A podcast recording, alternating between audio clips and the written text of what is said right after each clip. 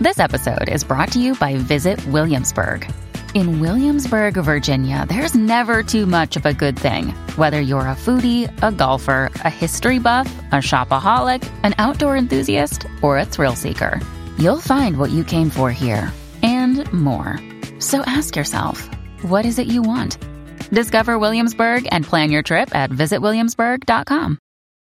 When you need mealtime inspiration, it's worth shopping Kroger, where you'll find over 30,000 mouthwatering choices that excite your inner foodie. And no matter what tasty choice you make, you'll enjoy our everyday low prices, plus extra ways to save, like digital coupons worth over $600 each week. You can also save up to $1 off per gallon at the pump with fuel points. More savings and more inspiring flavors make shopping Kroger worth it every time. Kroger, fresh for everyone. Fuel restrictions apply.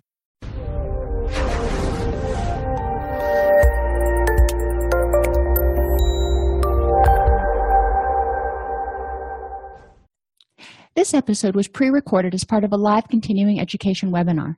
On demand CEUs are still available for this presentation through all CEUs. Register at allceus.com slash counselor toolbox. I'd like to welcome everybody to today's presentation on teaching social justice. Now, we're going to kind of segue um, or, or talk about why we've done this segue into something that's a little bit different than what we normally talk about. So, we're going to start by defining social justice and explore the goals of so- social justice education to include identity, diversity, justice, and action. Then we're going to look at a bunch of really cool activities that you may be able to use in your groups, in your outreach, whatever your setting is, in order to work with social justice and, and help your clients embrace it. So, the National Association of Social Workers defines social justice as the view that everyone deserves equal economic, political, and social rights and opportunities. Okay, I don't think any of us would disagree with that. So, First question for y'all In what ways can social justice education assist clients um, emotionally, cognitively, socially, occupationally, and physically? And while you're kind of pondering that, social, um, social justice is, we go back here, identity, knowing all of their different varying identities, um, who they are. And I'm for example i am a wife i am a mother i am a business owner i'm a um, therapist. I am i am i am. So knowing your identities appreciating and embracing diversity and respecting that it doesn't have to be just your way and other people have different viewpoints um, seeing where there is injustice and working towards creating a just situation and taking action which is again that working towards. So they all kind of overlap. So back to the question. In what way can these things knowing your identity um, appreciating and embracing diversity um, etc assist clients emotionally? So, one way that working with clients to help them understand their own identities and the diversity of identities um, if people don't understand that the perspectives of another culture, for example, or another group, then it can cause additional conflict, anxiety, and stress. And a lot of clients present when they feel conflict, anxiety, stress, or depression, which is often characterized by hopelessness and helplessness. They don't understand how to get their needs met, or they're not getting their needs met, and they don't understand why. Cognitively, it can help them have that cognitive shift so they're able to look at things from multiple perspectives. Whether they necessarily agree with it or not is not so much the point. Um, for example, when I was a uh, manager at a um, treatment facility, you know, I started out as a clinician and I understood the clinician's role and I understood what they were, what was important to them as clinicians. I mean, I'm a clinician, so the same thing is important to me. But I also understood the roles, responsibilities, and edicts of being a manager. And I had to make sure that we maintained certain caseloads. I had to make sure that paperwork got in. Now, as a clinician, you know, I would want to push off paperwork in order to see clients. You know, if I'm seeing clients and clients need things, I don't want to put them off so I've got to do paperwork. As a manager, i'm pushing to get paperwork done and it can cause conflict um, obviously you know i think most of us have been in that situation in especially working in a, a group practice where your supervisor wants you to take on additional caseloads or put certain demands on you and you're looking at them going but my goal is to, my job is to see the clients well yeah but in order to keep the doors open so we can see the clients i need these things accomplished. So we seem to have somewhat contradictory goals but once we were all on the same page and you know obviously i saw i understood why it was important for them to see the clients and they understood why what i wanted was important we were able to collaborate instead of butt heads so much. Um, socially if we help people understand their different identities it can also help them understand um, and appreciate diversity but also understand other people's reactions to them a little bit more um, and, and be more effective interpersonally. Occupationally they can have more opportunities in the workplace if everybody is embracing a, a, diverse culture.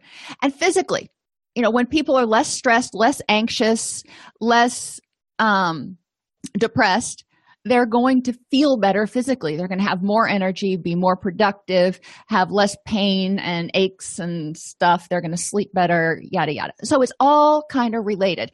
So social justice is really important helping people see their uniqueness. You know they are not just a round hole or a round peg going into a round hole. You know they are unique in many many ways. I mean they may be a round peg but they're a red round peg. They are a red wooden round peg. Um, so there are a lot of things that make them unique and that will affect how they interact with everybody else.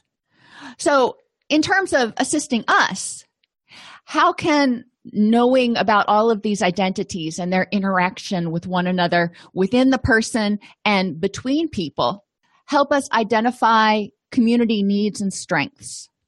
For example, some cultures are very um, interdependent and they rely on one another. They rely on intergenerational um, relationships as well as you know community relationships so in those communities. In those areas you know we can build on community strengths. Um, sometimes you know if you live in a particular apartment complex for example everybody watches out for everyone else. Um, so it helps us identify strengths that may not exist in your community. Where i live you know, I, I live on a farm and you know our neighbors aren't too far away but we all pretty much stay to ourselves. Um, it's not one of those neighborhoods where we're getting out and having block parties all the time. So that's not so much of a strength in our community, whereas in other communities, everybody knows what's going on with everybody else and is, you know, eager to help and support and all that kind of stuff. So we can identify community strengths that clients can tap into in order to get assistance with whatever they need. Uh, we can also identify community needs if we see areas where you know clients don't have enough support.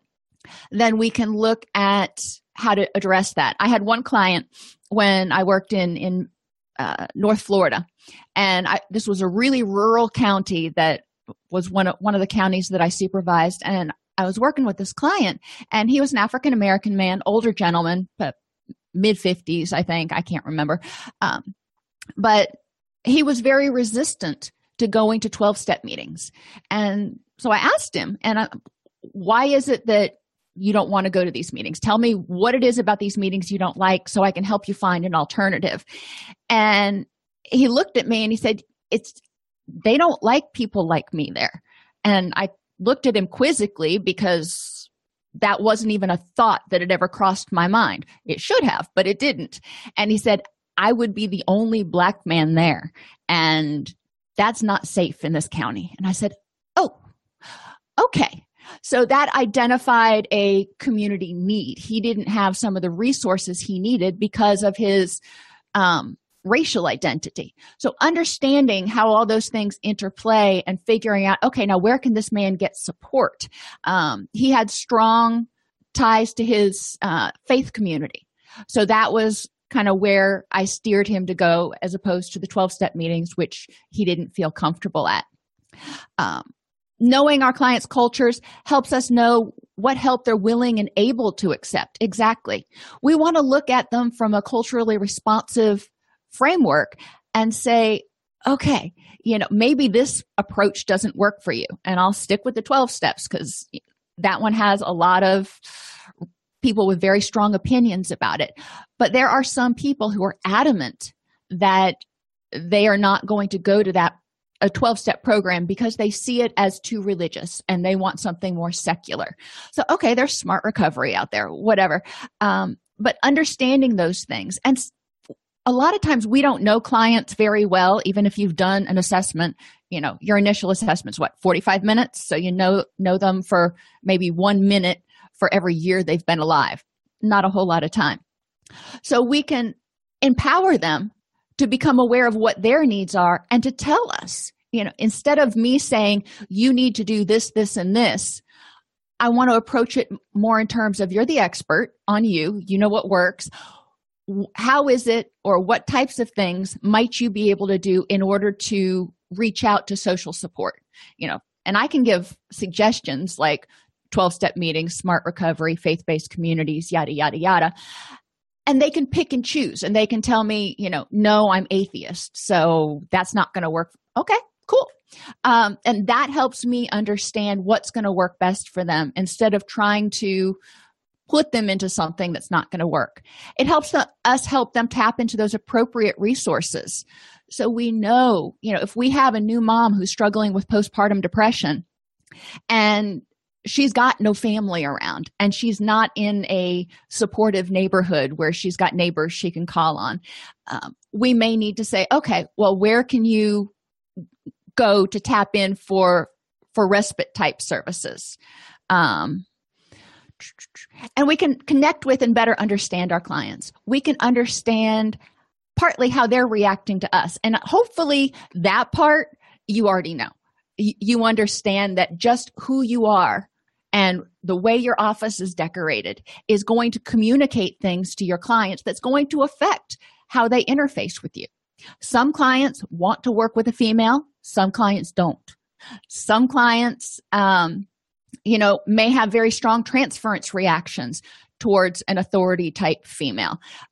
So, knowing those things, if you're female or if you're male, um, understanding how just your gender is going to change the dynamic of the interaction between you and that client versus the therapist next door and that client. You know, there are going to be differences. Discrimination and bias contribute to emotional stress, low self esteem, sorry, missed the S there, and self efficacy and low self efficacy. If they don't understand why they feel like they are walking into a wall all the time why they feel like they're walking into barriers then they might might start to think well maybe it's me. Maybe i'm not smart enough. Maybe i am not capable. When in reality it's a social barrier. And it can create erroneous biases where we start believing that you know this group has these characteristics therefore they can do these things and they can't do these things and they're always going to act this way. That doesn't work um, one of the things that we learn in culturally responsive approaches is the fact that when we're dealing with people from different cultures understanding you know in general what it's like you know for you know white american women in the u uh, white american women that's one culture. Okay understanding that in general. Now my degree of acculturation how much i take on the cultural values may be very different than the degree of acculturation of somebody else. So we don't want to assume that we know a person. It gives us a launch pad, it gives us a jumping off place to open discussion and go, help me know you, the person. So we're not getting stuck in stereotypes and biases. Interpersonally, discrimination and bias contribute to conflict. And occupationally and environmentally, it reduces access to opportunities and services um, so thinking about um, well we're going to get to that in a second i have some examples here as we have um, andrew offers as we have greater understanding of social justice issues of our clients and successfully convey that then we're in a better position to help them find balance and it fosters necessary trust. True. That is so true because we are not going to be able to help them change the world necessarily. So there's a balance, you know, understanding what part is me, what part I'm responsible for, um, and and how to negotiate that and, and live within my own skin and have this rich and meaningful life, and what part is society, some of which I can advocate for change, others I may just have to work with a little bit. So, what's the impact? And I'm going to go through some very common stereotypes here and talk a little bit about the research. Um, women are bad at math. You know, girls are bad at math. For since I was knee high to a grasshopper, I've heard this, and it's not true. During the last 30 years, the gaps in math scores have dropped dramatically in the United States in some nations like Indonesia and Iceland, women actually outperform men in the tip top mathematical performance. So part of it, their thinking may maybe or a large part of it may be cultural expectations. So what do we do with children when they are, you know, going through school? What do we tell them? Piggybacking on that, um, there was an article in um, one of the professional journals on stereotype susceptibility. And it's pointed out that asian american this one study asian american women who were reminded of their asian identities had improved math performance. But when they were reminded of their femininity had decreased math performance.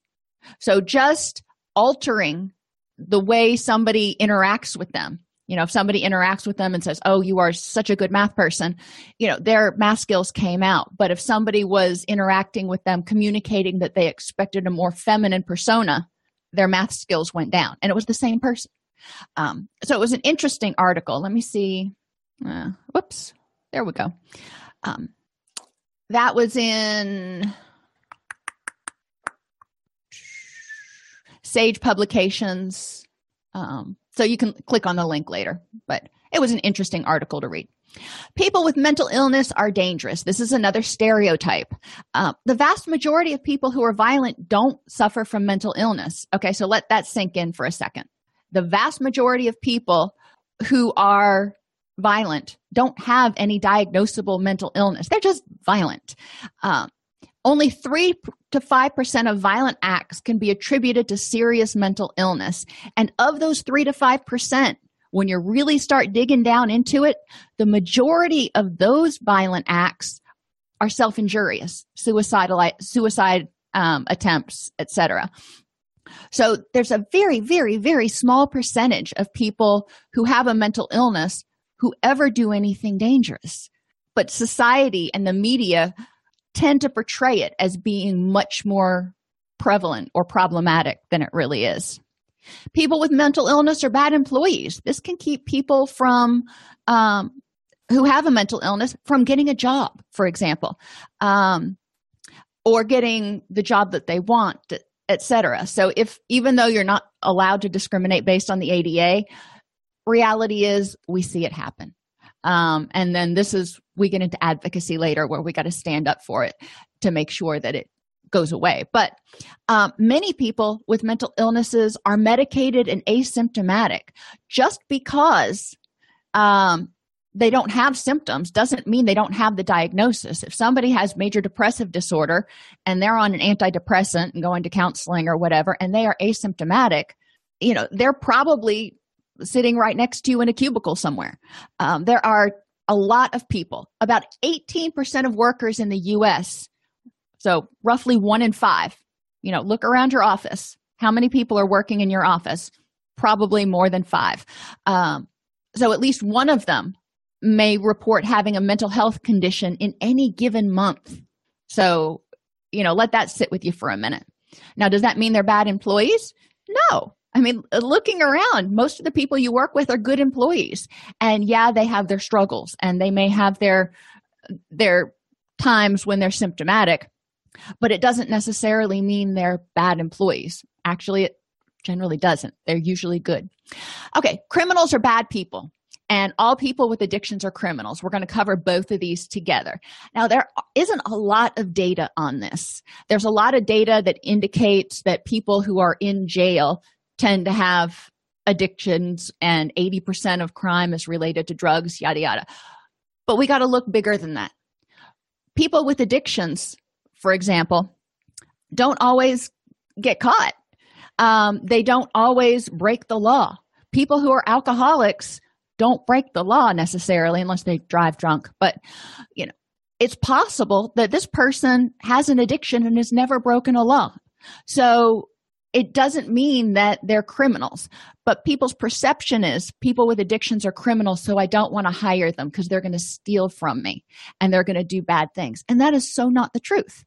Uh, so we need to dispel that myth. And criminals are bad people. Think about the different charges people can have.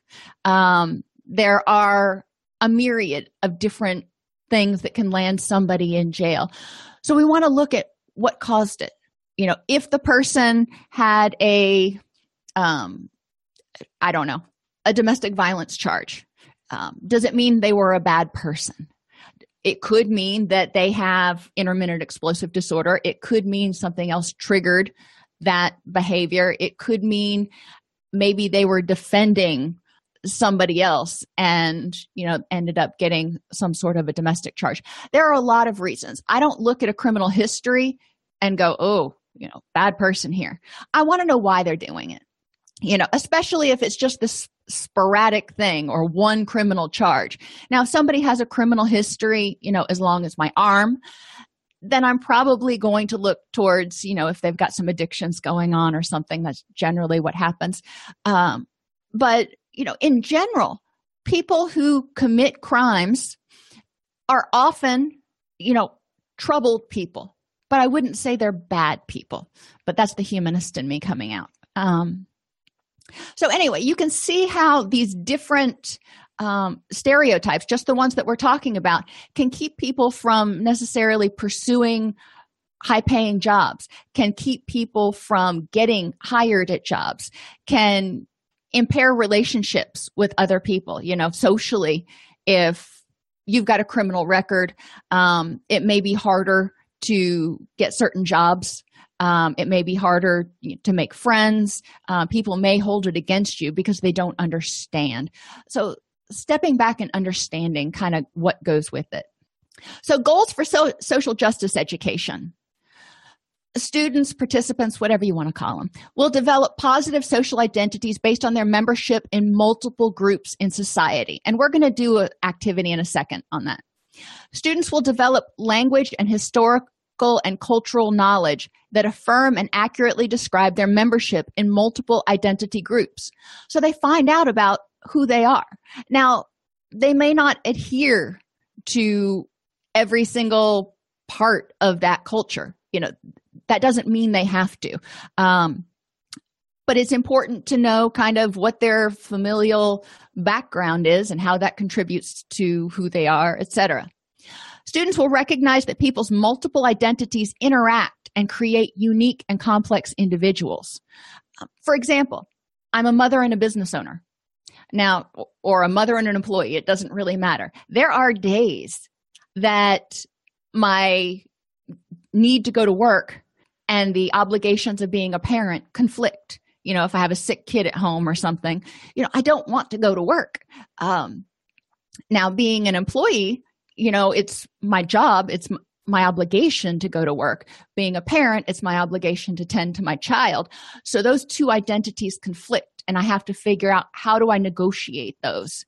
Um, in the workplace and again not supposed to happen but it does um, people may not be as willing or excited about hiring a woman um, especially but more men now too um, who are of childbearing age where they might have little ones at home that do get sick because they expect parents to be calling out frequently because of child illnesses. Um, now they can't ask if you're a parent in the interview but you know knowing that parents will you know choose to stay home when they can um, is something that employers consider even though they're not supposed to. Um, in terms of and, and you know one another thing that uh, patty brings up when we think about our identities, fathers, for the longest time, haven't had paternity leave in most places. Um, maternity leave was kind of an expectation that you'd have six weeks, which isn't near enough, in my opinion, but six weeks of time with the baby after you give birth to bond and do that kind of stuff. But society has said mother bonds with baby, dad goes to work. And that's not necessarily the case. Some dads really want to stay home and bond with baby um, just as much as mom, and maybe instead of mom. You know, some moms want to, you know, hit the ground running and get right back to work. Um, and what does society say about that? You know, what do, how do people judge, you know, mom and dad if they decide to flip up those roles? It's a new topic, and people are kind of seem to be a little bit slow to embrace it, but th- that is definitely something to consider and to advocate for. We want to have equal rights for dads to be able to um, stay home and nurture their little peanut. Uh, students will express pride, confidence, and healthy self esteem without denying the value and dignity of other people and will recognize the traits of the dominant culture, their cultures, and understand how to negotiate their own identity in multiple spaces. Um, so you know navigating your identity at work navigating your identity with your friends navigating your identity um, when you go f- apply for a bank loan etc all of those places and many more i mean everywhere you go people look at you unfortunately um, or fortunately if they've got you know wonderful self-awareness. Um, but people look at you and just start making judgments. You know if you go into a bank and you're wearing ripped up jeans and a tatty, tattery old sweatshirt and you try to get a bank loan for you know $200000 or something the person's going to be a little bit suspect um, uh, until they you know check your credit or or whatever. But it's important to recognize and to have people recognize that just the way we present ourselves affects how others react to us so, thinking about it, and we're not going to take a whole five minutes here, but this is an activity that you can do on your own if this is a relatively new topic to you. Take five minutes and complete the sentence, I am a, as many times as needed to start to define who you are. And after five minutes, you may still be going strong, but I usually call it five minutes, you know, because it gives people an idea. For example, I'm a mother, daughter, teacher, business owner, friend, college graduate, farmer, advocate for a- animal welfare, runner, white, female, Christian, middle class. You know, those are just a few of the ones that I came up with. So then I went back and I said, what does it mean to me to be a part of each of those groups? Now, what it means to me and what it means to my friend may be very different. I'm also a homeschool parent. Um, and you know the way i homeschool is very different than the way some of my my peers homeschool. And you know that's okay. But i do recognize you know we have similarities and the reasons why we homeschool uh, but we also have differences in both the reasons and the approaches. Which identities interact? So for me for example i'm a huge animal welfare advocate um, but i'm also a farmer so you know how do those things work together well all of our ducks and chickens um, live long, happy lives. We use them for eggs, which they're going to give anyway. Um, and that's that's just the way it is. We can't, I can't bring it upon myself to dispatch. That's the nice word for it. Um, our critters and eat them. I just can't do it. Uh, so, from an animal welfare standpoint, they don't contradict one another. Being a business owner and a mother we kind of already talked about a lot of times i will have conflicting identities where maybe i want to travel and go to a conference but you know i also want to be around and see my kids every day. Um, how does each of these identities impact my interactions with others and the world? So being a mother for example but i'm also a daughter and my mother and i have very different ideas about how to raise children and you know how to raise my children. Um, so our identities can kind of conflict because as a daughter you know i tend to be more submissive and be like okay you know whatever you say. But as a mother i'm advocating for my children going no this is the way we do it. So figuring out how to negotiate that how to not feel bowled over but also not to hurt or insult is a negotiation that you know most parents have to learn when their kids go to the grandparents. You know how do you communicate what you want while still being respectful? Uh, and how does each of these identities impact my work with clients? So some of them um, some of these identities help me really connect with clients because they're also mothers. They're also farmers or animal animal welfare people or or whatever. Um, and others kind of put us on different pages.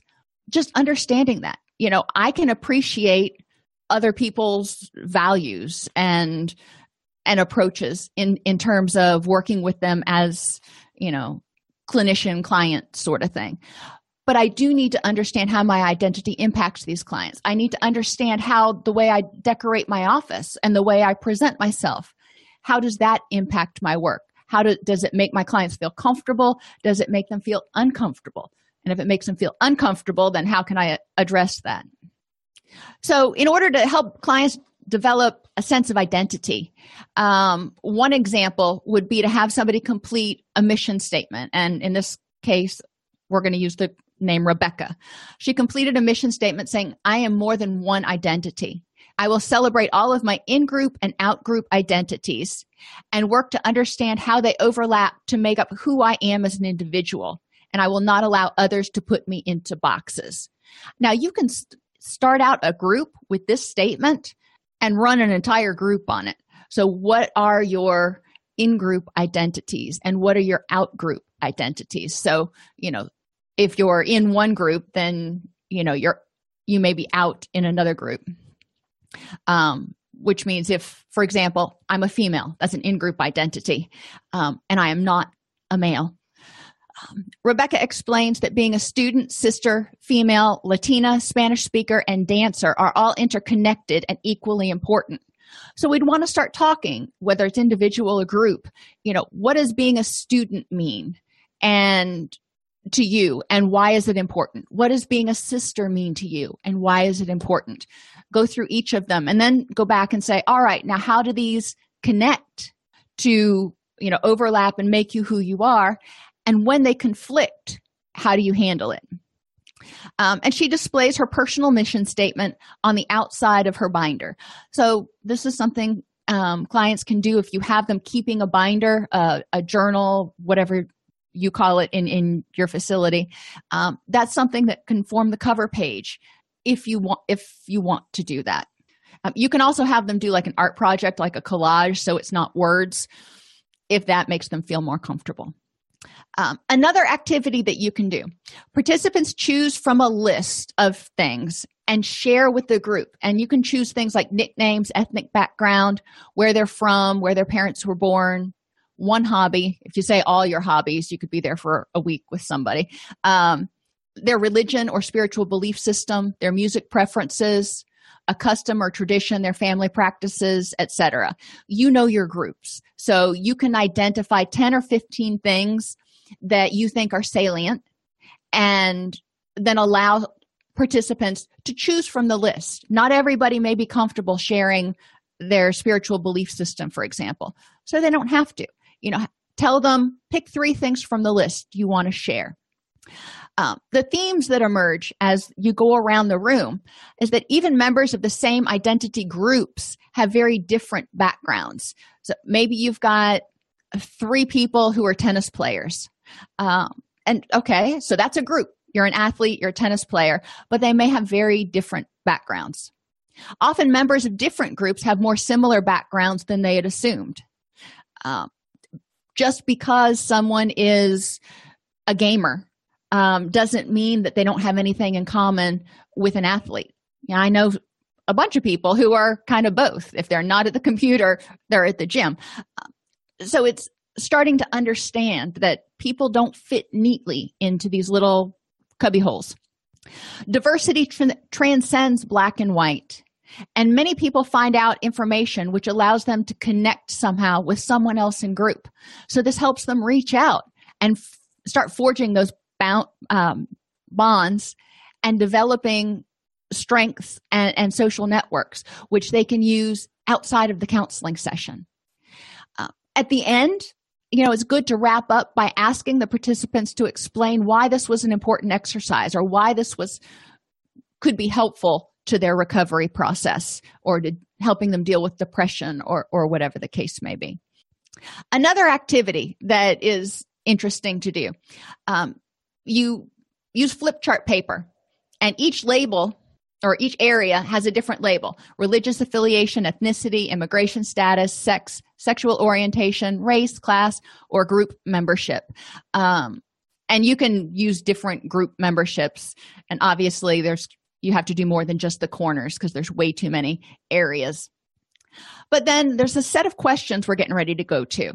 And you want to read the questions and have participants choose an identity that answers the question for them. So takes them a second to figure out which you know if they have to choose from the 15 things that are out there which one best answers this question for me to allow a space for participants to talk about their experiences and their identities in a more personal way and provide an opportunity for others to learn from their personal stories so this is why you have different stations because if all the people who say the part of me that um, the identity of mine that i most notice every day is that i'm female or of that that I most notice is my gender. Okay, so everybody who's in that area, that station, can talk about why that's what they notice as being most salient each day. Um, it highlights that people with similar identities can experience different levels of salience, self awareness, and can be differently impacted by their intersecting identities. Uh, to talk about how we experience our identities on a day-to-day basis. So for example you know i am a white female. So what part of my you know which one of my identities do i notice most most each day. If i chose my gender somebody else may choose their race or their ethnicity or their occupation. Um, and all of those things you know are different identities.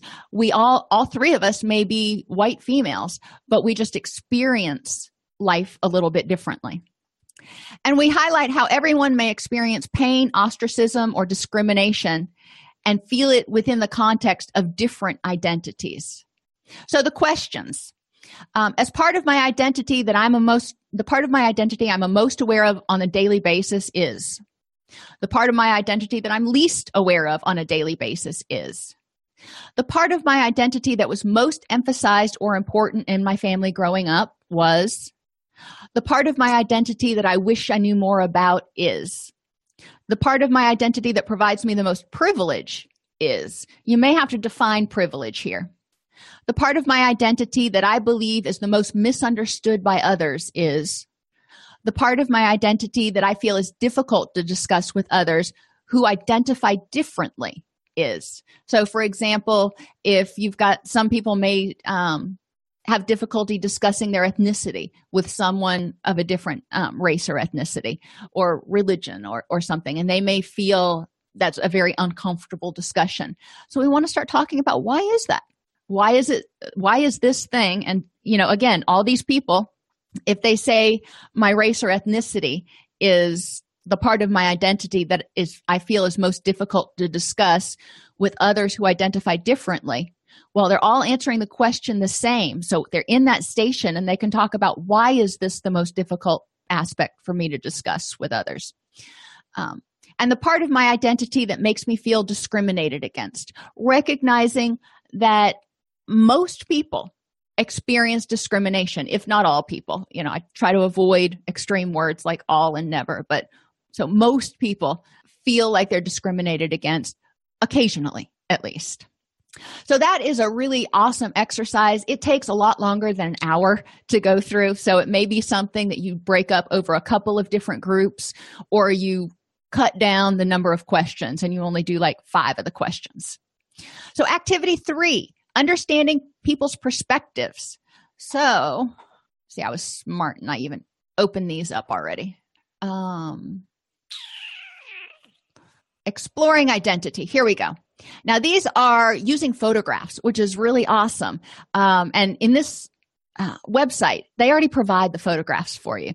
So it tells you what the objectives are, the essential questions. In this one, how do people identify themselves and how do others identify them?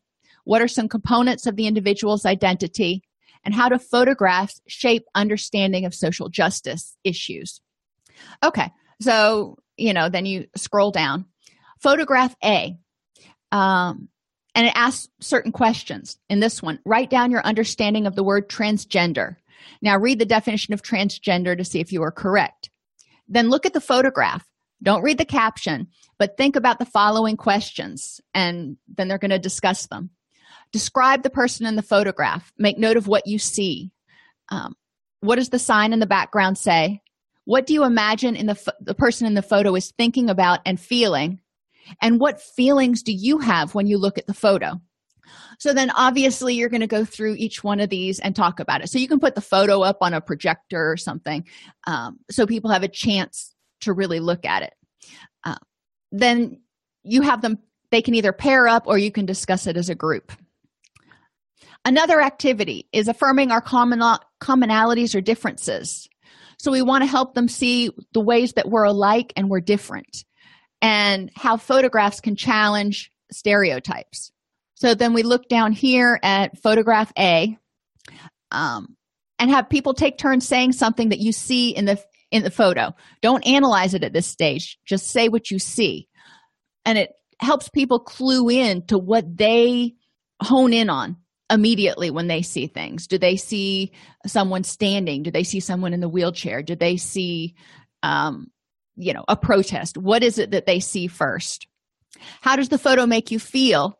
And what can you infer from what you have seen? And then there are other questions that go along with that. So, again, this teaching tolerance website, tolerance.org, really lays out the entire lesson plan for you. And it gives you a lot of great stuff to work with.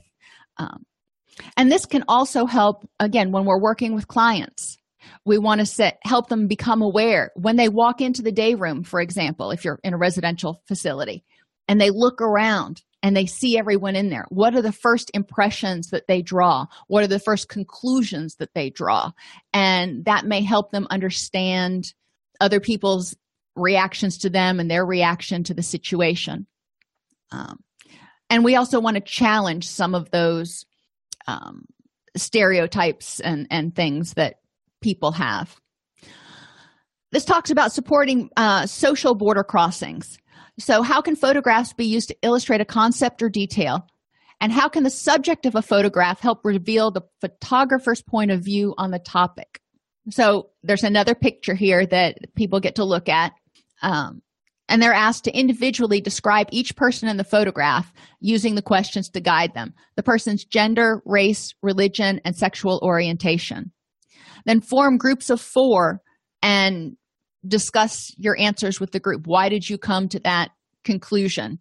Um, what do you think you can tell about people by just looking at them? And what can't you tell about people by just looking at them so then we move on to diversity. Students will express comfort with people who are both similar to and different from them and engage respectfully with all people.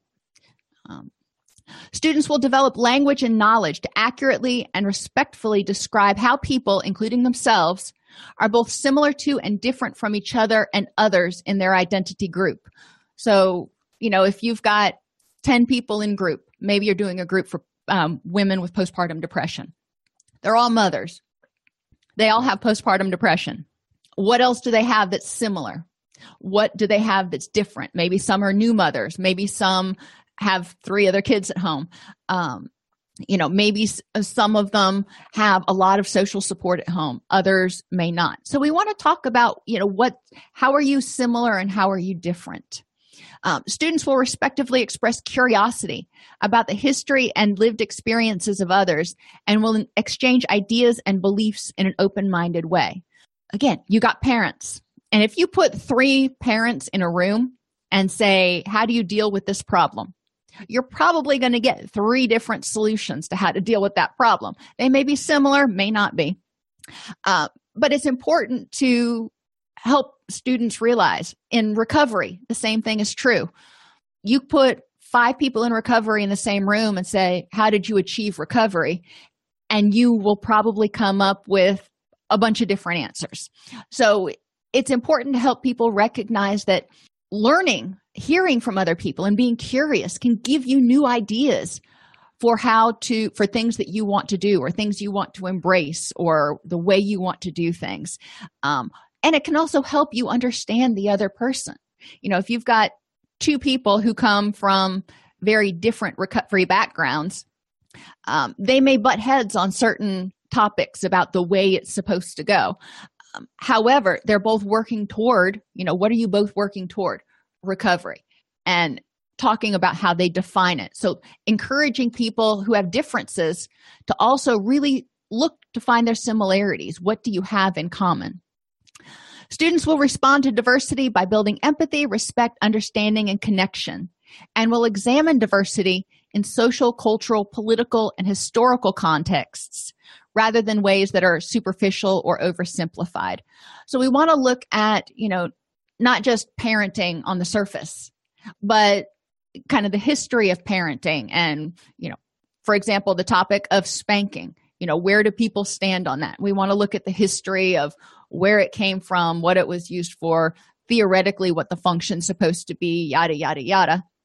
Look at the cultural contexts of that. Um, who is the disciplinarian in the family in certain cultures etc to help students just kind of get a broader understanding of how things work. So diversity resources um we're not going to go through this whole workbook because it's 105 pages but there are a ton of diversity activities in this diversity resource guide and it covers everything from um, cultural and, and ethnic diversity to ada and disability um, acceptance and awareness privilege exercises etc um, lots of really awesome activities in this.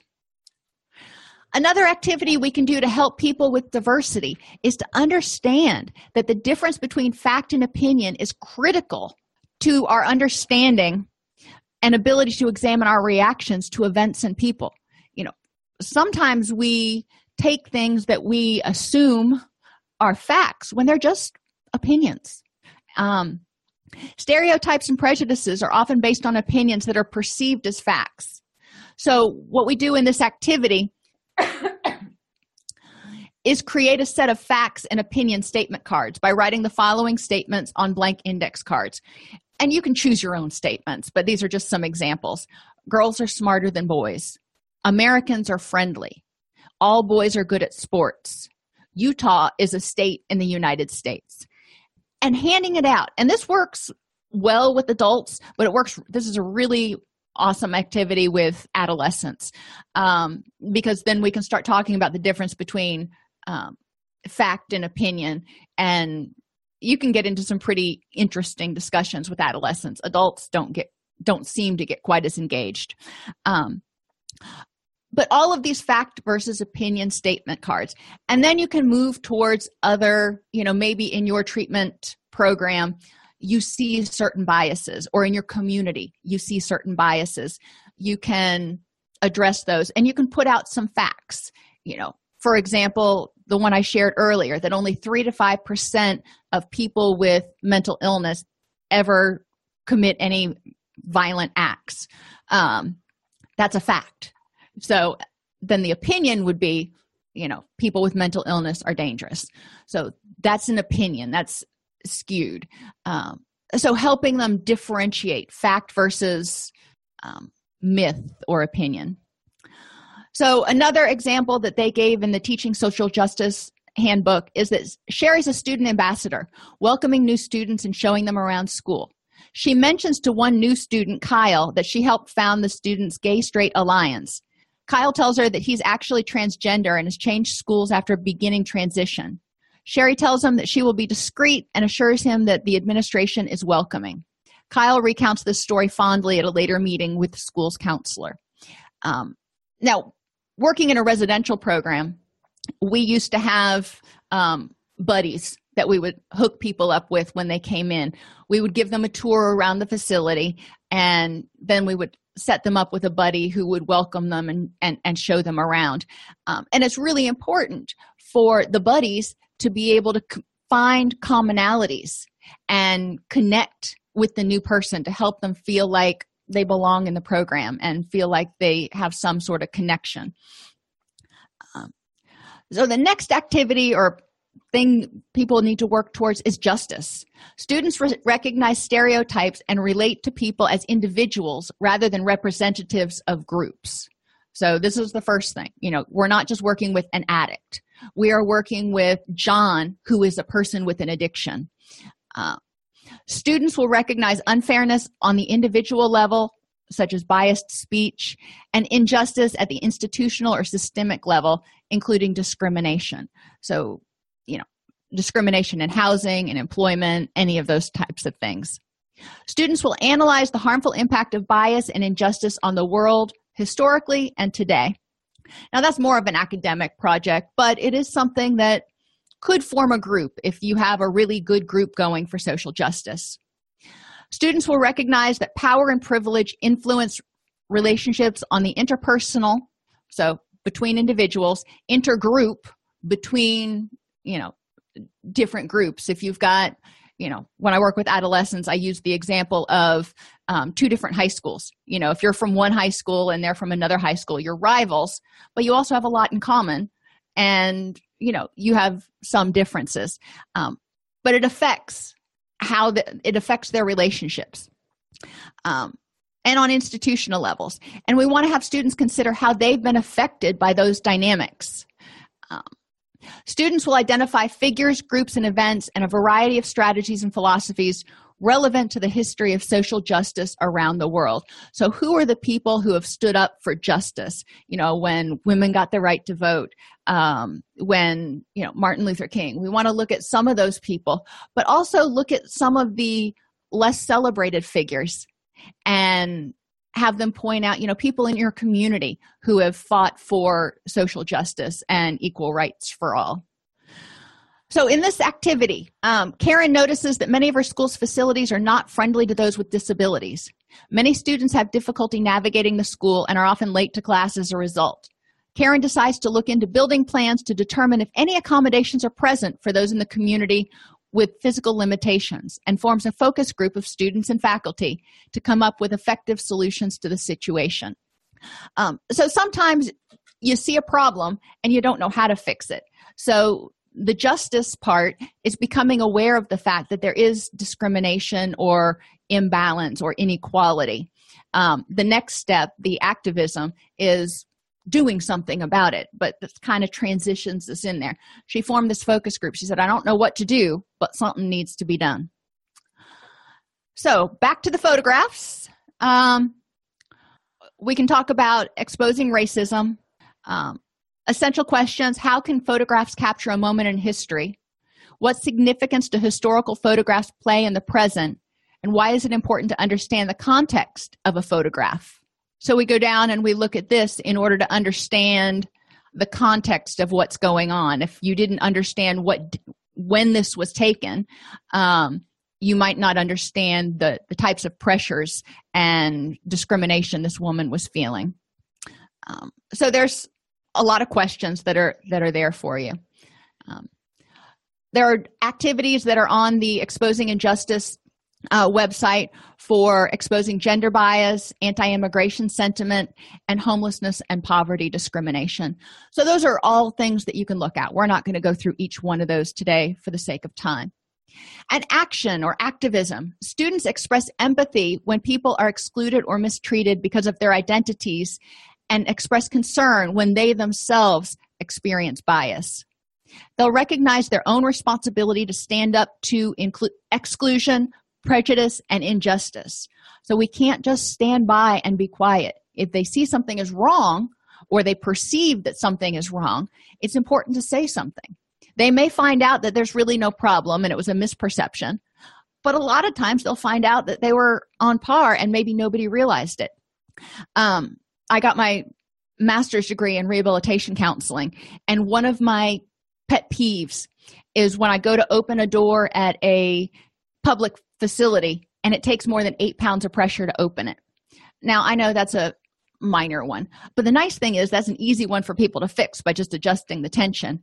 But um, building standards, at least in Florida, require that doors be, be opened with eight pounds of pressure or less, or have one of those automatic opener things in order to accommodate people with disabilities.